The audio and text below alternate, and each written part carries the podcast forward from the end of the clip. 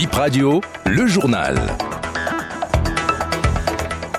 Il est 7h en temps universel. Bonjour à toutes et à tous et merci de prendre rendez-vous avec ce nouveau point de l'actualité dont voici le sommaire. Des concessions réduites en cendres à Porto Novo, les sources de l'incendie restent à déterminer.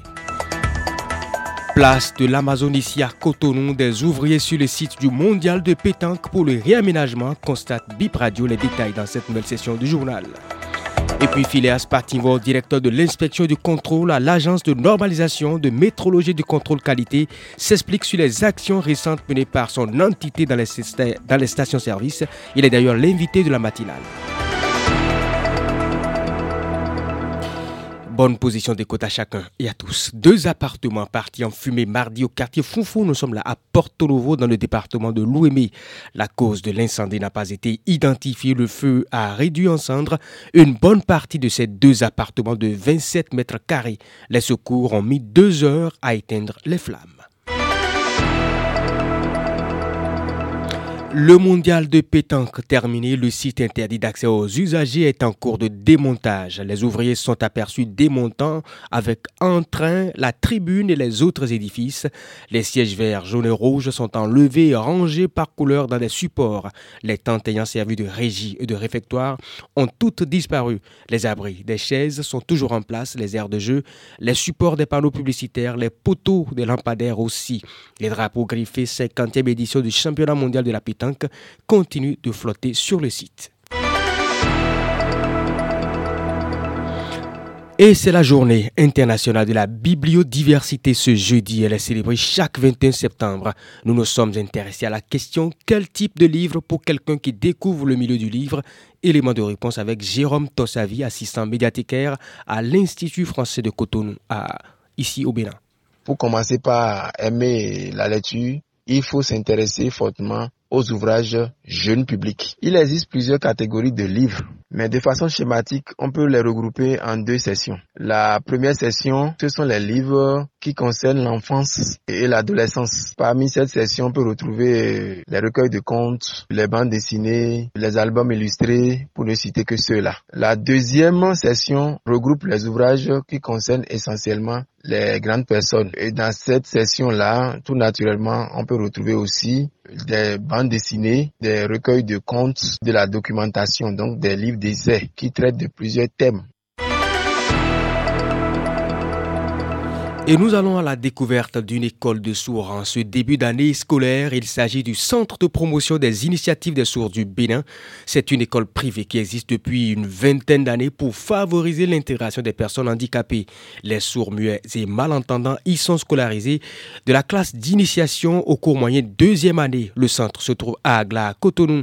Comme dans les écoles privées, on ne traîne pas les pas. Les cours ont repris ce lundi 18 septembre 2023. Le reportage de Acer Abalo.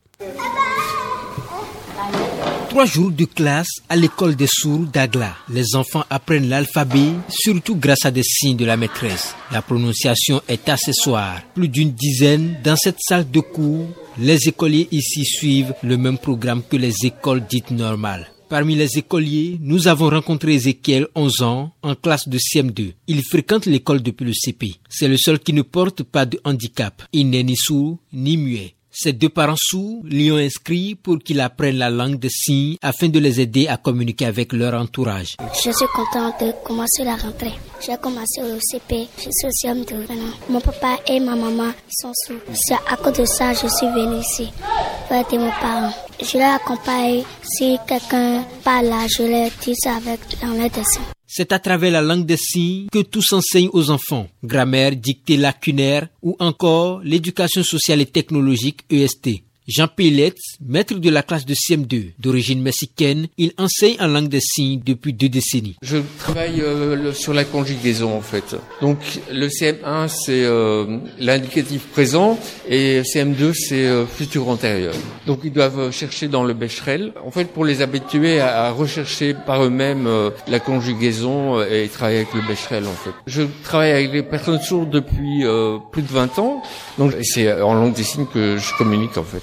Avant, j'habitais la Belgique, mais j'ai terminé avec la Belgique, j'habite ici. Marielle Locono est une étudiante en stage dans ce centre de promotion des initiatives des sourds. Son thème de mémoire en psychologie à l'université d'Abomey-Calavi porte sur l'apprentissage des enfants sourds. Elle les côtoie depuis le premier jour de la rentrée. Je suis ici pour les étudier, les examiner. En tant que psychologue, je veux savoir comment ils vivent et qu'est-ce qui est la base même de leur surdité pour savoir. Donc à ce qu'ils aiment, je ne connais pas la langue des signes. Mais avec le temps, je vais apprendre ça. C'est des enfants intelligents, normaux, seulement qu'ils sont brutaux. Il faut beaucoup de patience avec eux. Il faut investir son temps pour eux être dur, mais pas trop dur parce qu'il faut les discipliner. Sinon, ils sont beaucoup agités. Le Centre de promotion des initiatives des sourds du Bénin compte actuellement une cinquantaine d'écoliers sur un espace de 600 mètres carrés. D'autres apprenants vivant à Ouida sont attendus courant octobre, confie le fondateur de l'école William Lokoroka. Lui-même sourd depuis l'âge de 7 ans, il a créé ce centre en 2005 avec un groupe d'amis. Aujourd'hui, la majorité des écoliers y sont nourris et hébergés. Chaque année, cette école nécessite en moyenne 16 millions de francs CFA pour fonctionner. Les responsables espèrent la mise en application des décrets récemment pris en faveur des personnes handicapées.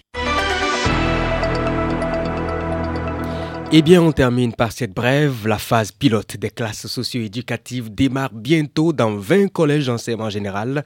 C'est l'une des décisions du Conseil des ministres de ce mercredi 20 septembre 2023. Selon le relevé du Conseil des ministres, des sujets tels que le management, la prise de décision, la gestion du temps et du stress, la promotion des valeurs éthiques et la construction d'un plan de vie seront abordés lors de ces classes socio-éducatives. Ces cours seront inclus dans les situations d'apprentissage de quatre matières à savoir le français, les sciences de la vie et de la terre, l'histoire et la géographie et l'éducation physique.